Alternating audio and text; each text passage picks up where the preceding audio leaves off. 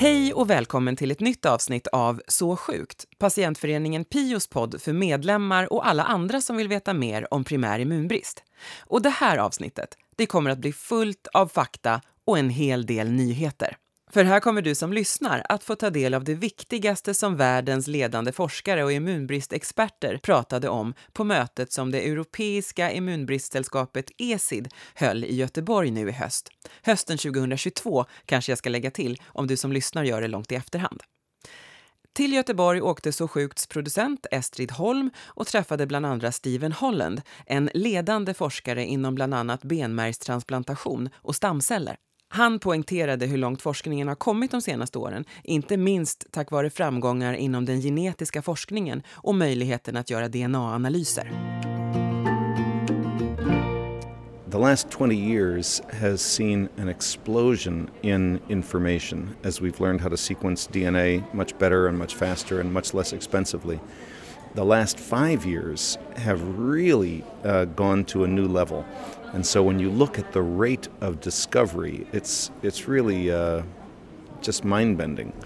And being here where people are showing their, their new observations with the science behind it and the explanation, that's really the exciting part. So, several really interesting new genes um, that I've enjoyed hearing about. Can you mention something specific? Uh, ROG, R H O G, is a particularly interesting gene to me. Uh, it's something that we've been working on in other settings.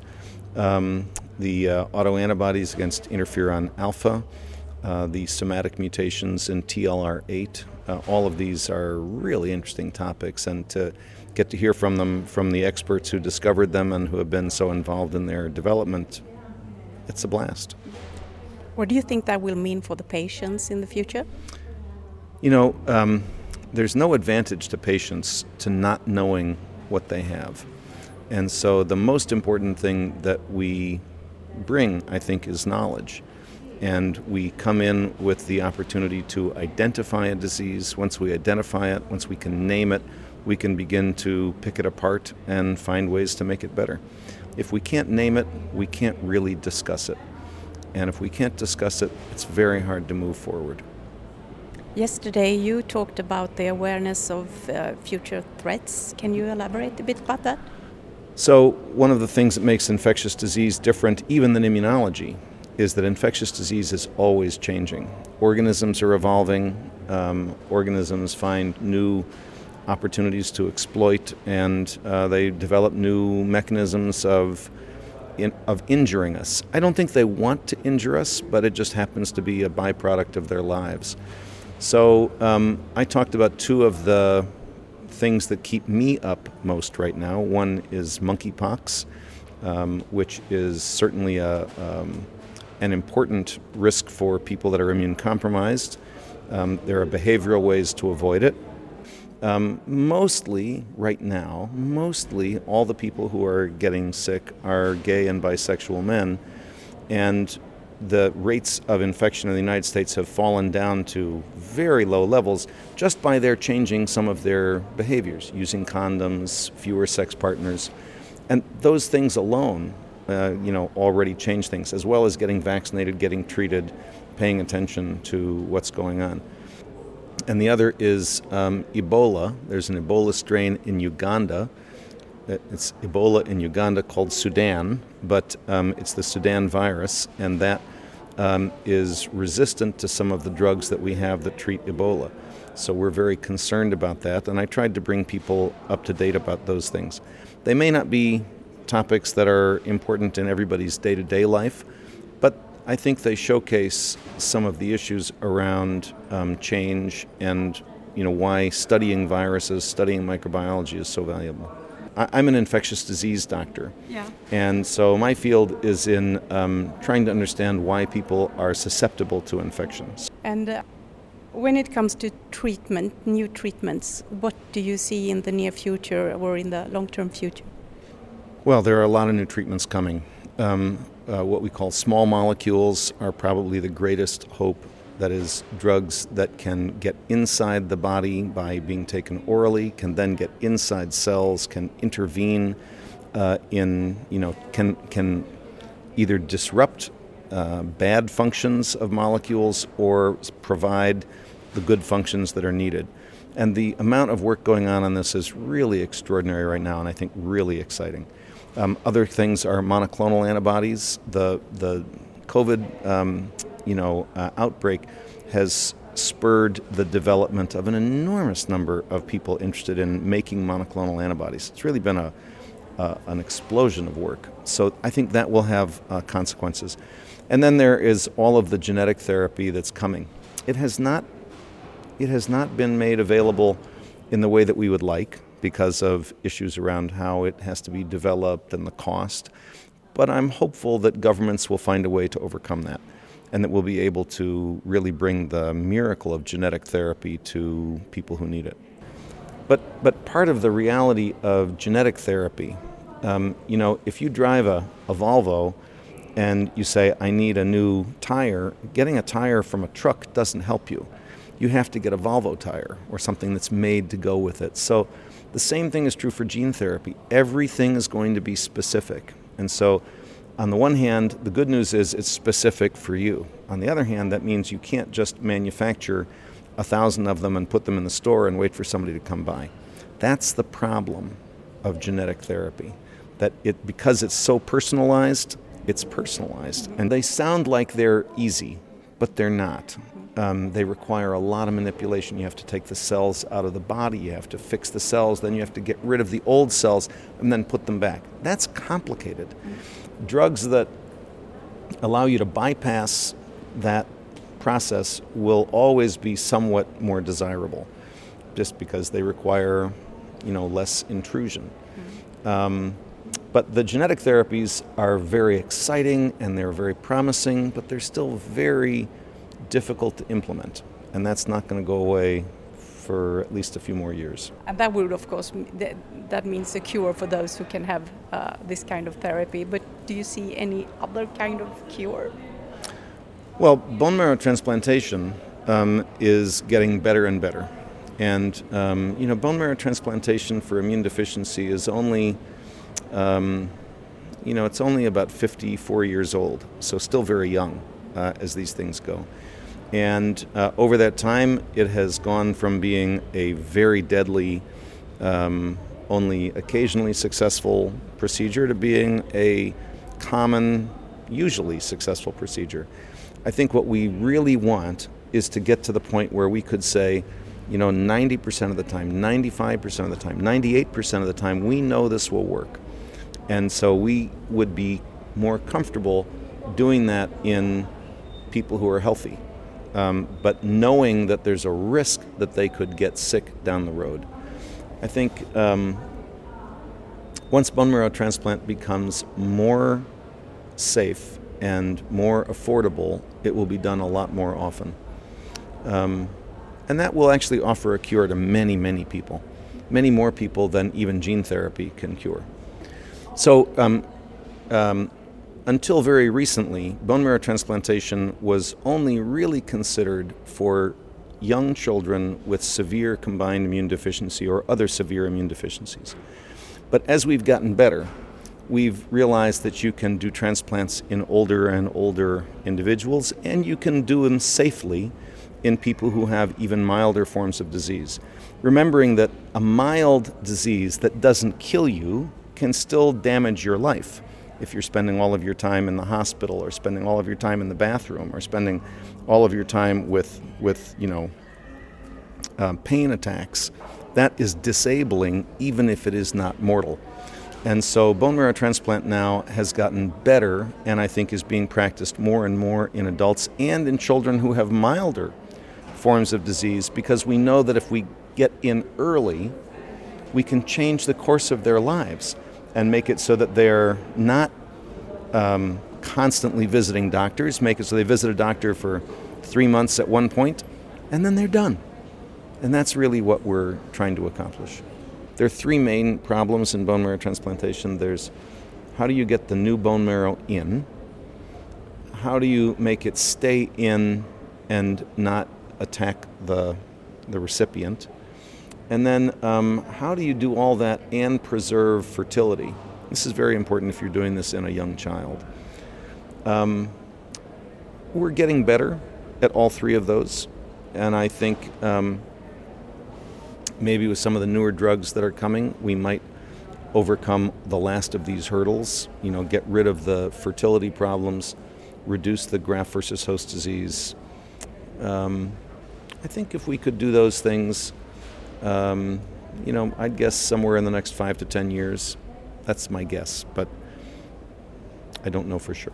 Fairly optimistic. I'm very optimistic. I wouldn't do this if I wasn't. Great. Thank you. Thank you.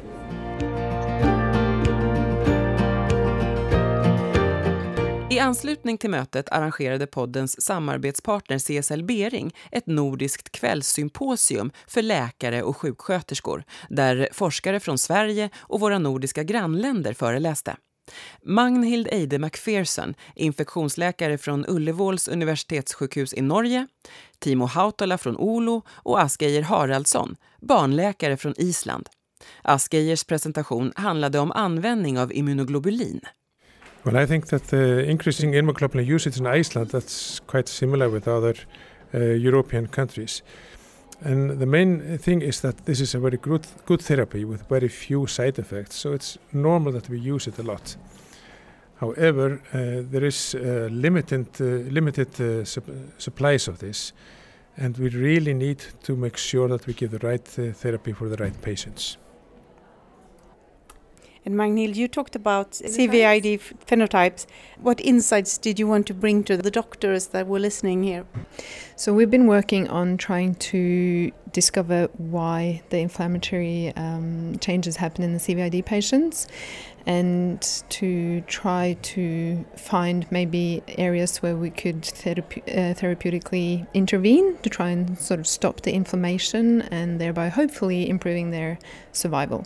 And what's the most interesting scientific findings right now that you heard about here in Gothenburg?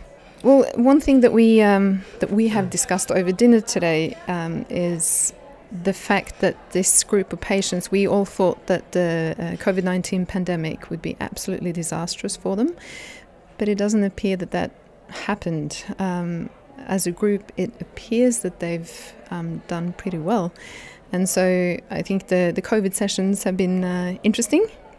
Um, and obviously also the sort of uh, hyperinflammation sessions as well for me. I guess you know we we all realise that the there has to be uh, some sort of genetic uh, background for uh, causing some patients to do very badly uh, with COVID and some doing really well. So it's interesting to to hear that research today. What I enjoy most is that it is not only the infections, but it's also uh, inflammation and autoimmune diseases, rheumatoid arthritis, for example, and we are finding the treatments for those combinations, and we are learning more year by year. Well, the message for me from this uh, meeting and, and, and from me to patients and parents and colleagues is that uh, there's enormous research going on. It's so interesting, it's so fascinating, it's so much on all levels uh, in genetics, in microbiome, in immunobiology, in everything. And uh, we know that uh, good uh, research uh, lead to better knowledge, and better knowledge will need to uh, will lead to more progression and better treatment. So this this uh, ACID meeting is from a, a very profound mile, milestone in better treatment for patients. And uh, do you think it's right to be optimistic about finding better treatments? I think we I think it's optimistic to see that we're learning more about what's underlying the symptoms that they're experiencing and then hopefully you know therapeutic studies can be planned in the future potentially to you know for instance reduce inflammation would be better treatment for those patients who have hyperinflammation Yes, I think so. I think there's a reason for cautious optimism. Uh, this research that we've been listening to in, the, in this meeting and in other meetings obviously lead to better knowledge, like I said before, on many on many aspects, on genetics, on on uh, biologicals, and obviously more knowledge about diseases and their progressions uh, will lead to better treatment. Yes, I think we should be optimistic. Yeah. Yes, definitely more research is needed, and some conditions are already now doing quite well, but some others need more research. Vanda, du var ju moderator här. Lärde du dig något nytt? Ja, det gjorde jag. Det gjorde jag faktiskt. Jag tycker eh, både på CVID-föreläsningen så var det nya eh, saker som jag inte visste om och eh, ja, även på screening och bra diskussion om hur man ska begränsa eller använda immunoglobuliner rätt.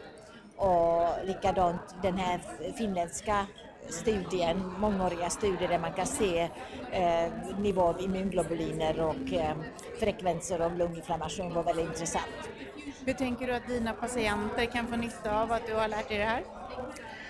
Ja, det kan de för att jag kommer ju eh, jag var väldigt imponerad av eh, Tymmo här från Finland för att de verkligen undersöker varje patient eh, med genetiska tester, vilket vi har inte gjort på samma sätt i Sverige. Det kanske är en, också en frågan om ekonomi och så, men eh, jag tror att jag tar med mig det här att eh, man ska alltså undersöka ordentligt varje patient innan man bestämmer sig för gammaglobulinbehandling. Att kunna samla så många forskare, läkare och andra personer från hela världen som är viktiga för immunologins utveckling får förstås i slutändan effekt på vården. Det handlar inte bara om kunskapsöverföring utan också om att knyta kontakter. Det konstaterar bland andra poddens ständigt återkommande doktor Anders Fast, tillika en av arrangörerna av årets ESID-möte. Fjärde dagen, Anders. Eh, har du koll på hur många programpunkter det har varit eller är? Nej, faktiskt inte. Jag kan ju på sådär i huvudet räkna hur, hur vi har haft det hela.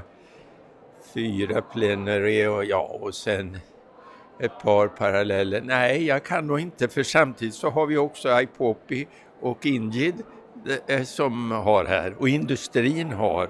Så att det blir eh, många programpunkter. Och du har varit med och arrangerat? Jo, jag har varit i högsta grad tillsammans med Olof Ekvall. Eh, och det har ju varit fyra år av planering på så sätt att vi först funderade på vad skulle vara temat för kongressen.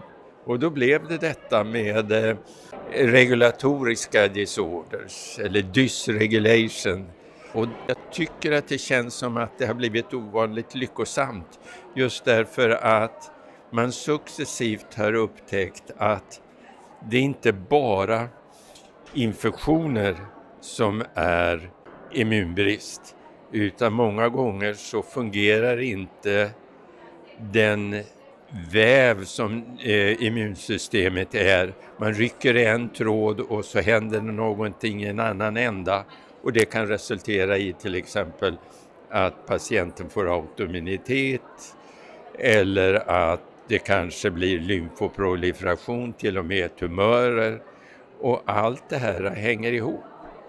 Och här var nu, på det jag var just nu, just de regulatoriska sjukdomar, att till exempel så måste vi eh, påminna våra blodläkare att de behöver tänka på när en patient kommer med till exempel låga blodplättar och kanske någon annat låga vita tillsammans. Vi kallar det för Evans syndrom när det är två celler. Det kan ligga en immunbrist bakom. Det är mycket sådana saker som jag tyckte har varit roligt på det här mötet. Många nyheter. Kan... Ja, det är en del nyheter och framförallt att man ställer det samman och genom temat finns där så man får många aspekter på det. Och det här är förstås bara början egentligen då på det här liksom spåret? Ja och nej kan man säga, men det är hetare nu. För jag tog upp när jag gav historiska aspekter på utvecklingen att redan 1971 när det var det första mötet som WHO anordnade. Det är så roligt att läsa för att dels så tog en av de stora vetenskapliga tidskrifterna in det och skrev som en eh, förklaring. Vi har tagit in det utan att skicka till någon att läsa in det. Vi bara tog manuskriptet som det var därför att vi känner att det här var så viktigt med primära immundefekter och hur vi ska bedöma dem. Men redan där då 1971 så re reagerar man på att autoimmunitet och tumörer var vanligare hos vissa patienter och alltså dysreglering.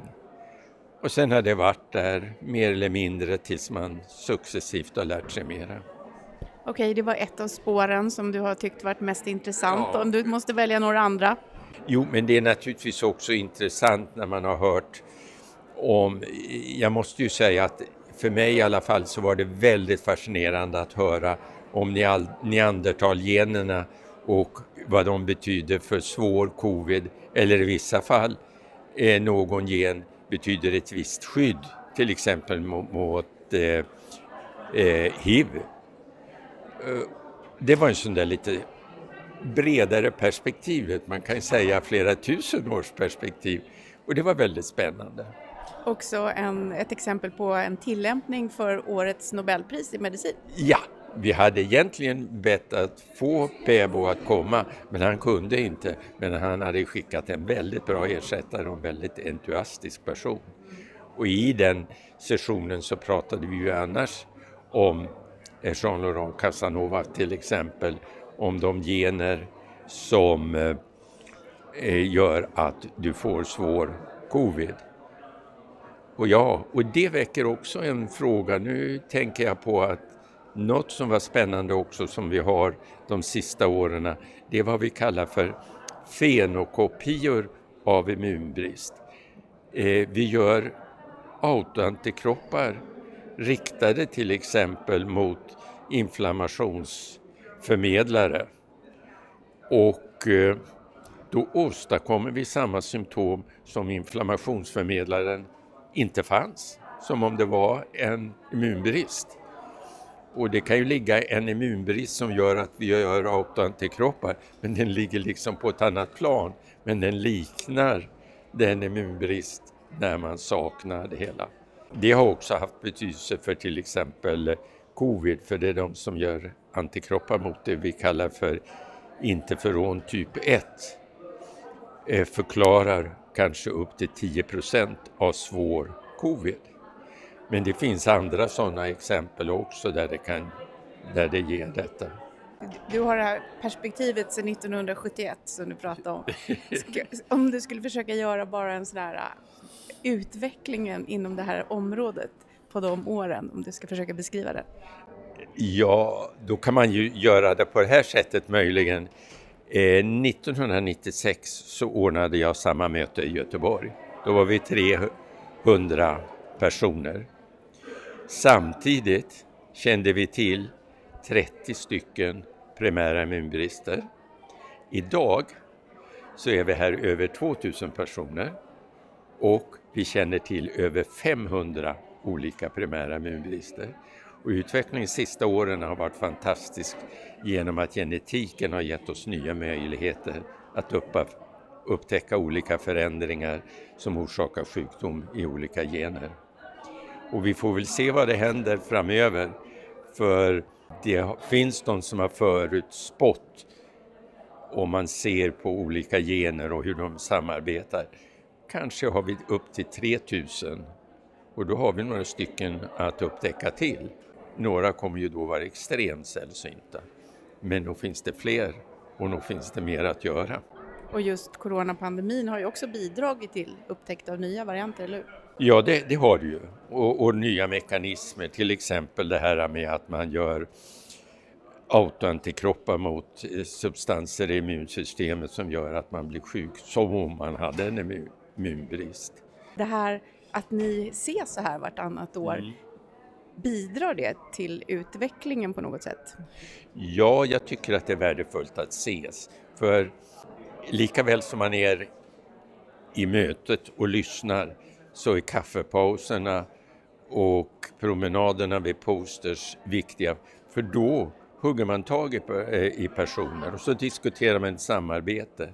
Och många gånger kan det ju vara så att för de som är unga i fältet och har fått förmånen att presentera en poster om någonting som de har gjort tillsammans med i ett labb där en äldre kollega styr det hela. De blir uppmärksammade. Här upptäcker man är någon som är väldigt kan det här och är dedikerad till, till eh, sin forskning. Det hörde vi förresten inledningsdagen, då var det eh, Educational Day, så det var mera eh, övergripande. Men det finns en arbetsgrupp, EC Juniors, och där är några som har fått stipendier och det var två personer som verkligen utmärkte sig i sin, eh, vad ska vi säga, envishet att komma fram trots många svårigheter. Sådana personer vill man ha tag i och då är det roligt att få lyssna på de här. Jag ska snart släppa iväg dig. Jag tänkte bara patientnyttan i de här mötena.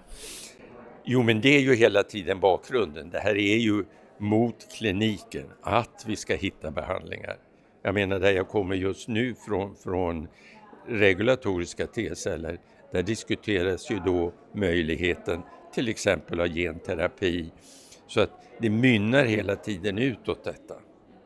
Men vi har inom ECID också en arbetsgrupp som är specifikt inriktad mot till exempel benmärgstransplantation och genterapi som träffas varje år och diskuterar de sakerna mera inriktat på det. Så alla står på samma kunskapsplattform? Ja, det kan man säga. Mm. Tack Anders! Ja, varsågod. Ja, där fångade Anders Fast upp en del av det intervjuerna har kretsat kring. Bland annat det där om fenokopior av immunbrist som ju norska Magnhild Eide McPhersons föreläsning handlade om vid CSL Berings nordiska möte. Många av föreläsningarna och panelsamtalen tog upp spjutspetsforskning som det kommer att ta tid innan vi ser någon verklig patientnytta av. I Göteborg så fanns också sjuksköterskor och patientorganisationer från hela världen på plats. Deras internationella intresseorganisationer Ingid och IPOPI håller eh, möten tillsammans med ESID vartannat år. Och för primär immunbristpatienter från olika delar av världen fanns mer konkret information att ta del av i IPOPIs program med massor av föreläsningar och diskussioner. De gavs också tid att utbyta erfarenheter och olika tips. Och så här tyckte några av dem som eh, deltog från PIO om det som de kunnat ta del av där. Hej, jag heter Nathalie. Jag eh, är här för första gången som ny medlem i PIO. Min eh, son Santiago stamcellstransplanterades för ett par månader sedan och nu för första gången har jag möjlighet att delta i ett möte och föreläsningarna som har jag har fått uppleva har varit väldigt givande och eh, jag inser hur viktigt det är att göra skillnad eh, även om man inte är läkare eller sjuksköterska eller jobbar inom vården. Ni anhöriga behövs för att driva på? Ja.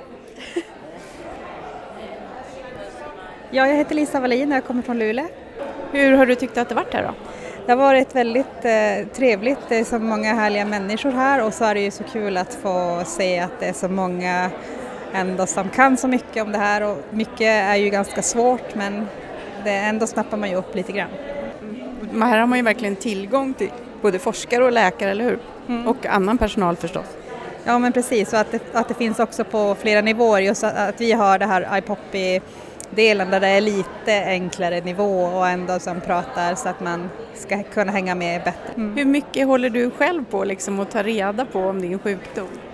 Ja, egentligen så hade jag som kanske en period för fem år sedan då jag verkligen var, försökte läsa allt. Jag läste, då fick jag också följa med på en sån här kongress när det var i Lissabon och då, då gick jag runt och läste såna här e-papers och verkligen fotade och försökte läsa jättemycket. Sen, sen har jag som tagit en liten paus från det faktiskt. Men eh, jag tycker det är väldigt intressant. Du är här från Umpi-gänget. Berätta, säg vad du heter. Saga heter jag. Hur har det varit? Det har varit superkul, väldigt intressanta föreläsningar att få lov att vara med på. Eh, häftigt att bara få träffa alla i PIO och i Umpi. Vi har ju faktiskt inte träffats eh, live utan vi har bara setts via Zoom i två år så det är jättekul att få träffa varandra här på riktigt nu idag. Vad har ni gjort? Ja, vi har varit på massa olika föreläsningar, eh, fått lite nya och roliga idéer på vad vi ska skriva för inlägg, fått eh, träffa andra från andra länder. Det har varit väldigt kul att få prata med fler som är engagerade inom detta. Då. Mm. Och vad har du lärt dig? Mycket hur viktigt det är eh, det här samarbetet som är globalt. Och för de som har missat UMPI-avsnittet, berätta vad gör ni? Vi kan väl säga att vi är en liksom, ungdoms eller unga vuxna del av PIO och vi framförallt så har vi en blogg där vi skriver inlägg eh, för att sprida information och framförallt våra personliga då eh, historier och berättelser om vår vardag och våra liv och att liksom visa på att man kan ha ett väldigt positivt och bra liv även med primär immunbrist. Och hur hittar man till bloggen? Eh, antingen så går man på våra sociala medier eller så söker man på UMPI på, på nätet helt enkelt så hittar man till våran blogg. Tack! Och här stötte jag på Anneli Larsson, verksamhetsansvarig för PIO. Hej! Hej! Hur har du det här i Göteborg? Det är fantastiskt att vara på ett sånt där stort internationellt möte på hemmaplan. Och vi har ju haft glädjen att ha haft med oss hela 17 stycken personer från PIO och flera av dem är med på det här mötet för första gången så det är väldigt roligt att fler får ta del av den här fantastiska miljön och all ny kunskap. Vad har det betytt för dig personligen? För mig personligen har det ju betytt mycket under många år tidigare att liksom få lära sig mer och också få se hur, och ta del av hur det är i andra länder. Det finns ju en, länder där det är betydligt svårare och är helt omöjligt att få tillgång till viss behandling och sen så finns det andra länder där patientföreningarna är väldigt drivna och duktiga som vi kan få låna idéer ifrån i vårt arbete. Kan du ge något sådant exempel? Jag tänker till exempel på den amerikanska föreningen IDF som är stor och som ordnar de här zebrapromenaderna som har inspirerat till exempel vår världsimmunbristvecka. Är det något annat som du har lärt dig? Det är ju att det blir tydligare och tydligare hur komplexa de här primära immunbristarna är. Att det är inte bara infektionskänslighet, eller bara, men det är inte det enda symptomet som är infektionskänslighet utan det kan vara så mycket mer komplikationer i form av mag-tarmproblem, problem från lungor och så vidare. Mm. Autoimmunitet pratade Anders fast mycket om. Ja, det är i ropet och autoinflammation och så vidare. Det känns som det här är ett forskningsområde som det verkligen bubblar om. Ja, men det stämmer verkligen. Och inte minst nu efter covid-19 också så var det ju en väldig boost för forskningen har man pratat mycket om och speciellt när det gäller virus och behandling av virus. Så jag hoppas att man kommer få se större behandlingsmöjligheter för andra virus än covid framöver.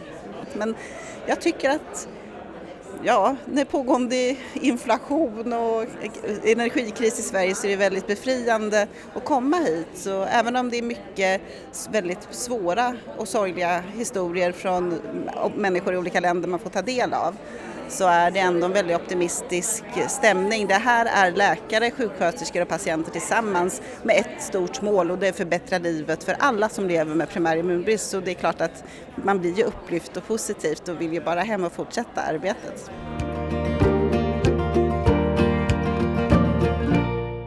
Innan vi säger hej då till er lyssnare så ska ni förstås som vanligt också få höra Anders Fast svara på en lyssnarfråga. Anders svarar och förklarar. En lyssnare undrar om det finns tillräckligt med immunglobulin till att behandla alla med primär immunbrist och alla andra som behöver det. Det finns alldeles klart en oro hos oss i PIO och också i den internationella föreningen IPOPI att det inte finns tillräckligt det är viktigt att se att eh, Världshälsoorganisationen har sagt att immunglobulin är för primär immunbrist ett essentiellt läkemedel, alltså ett helt nödvändigt läkemedel. Den stora användningen av immunglobuliner sker till andra patientgrupper än det med primärimmunbrist. Den största gruppen världen över är höga doser till patienter med någon form av neurologisk sjukdom. Om eh, någon med primär immunbrist får immunglobulin och vi jämför mängden med den som har en neurologisk sjukdom och där man ger det inte för att ersätta utan för att förändra immunförsvaret så behöver de patienterna i genomsnitt fyra gånger så hög dos. Och då går det alltså åt väldigt mycket immunglobulin. Här finns en oro och de stärktes nu under pandemin att det skulle bli en brist på immunglobulin.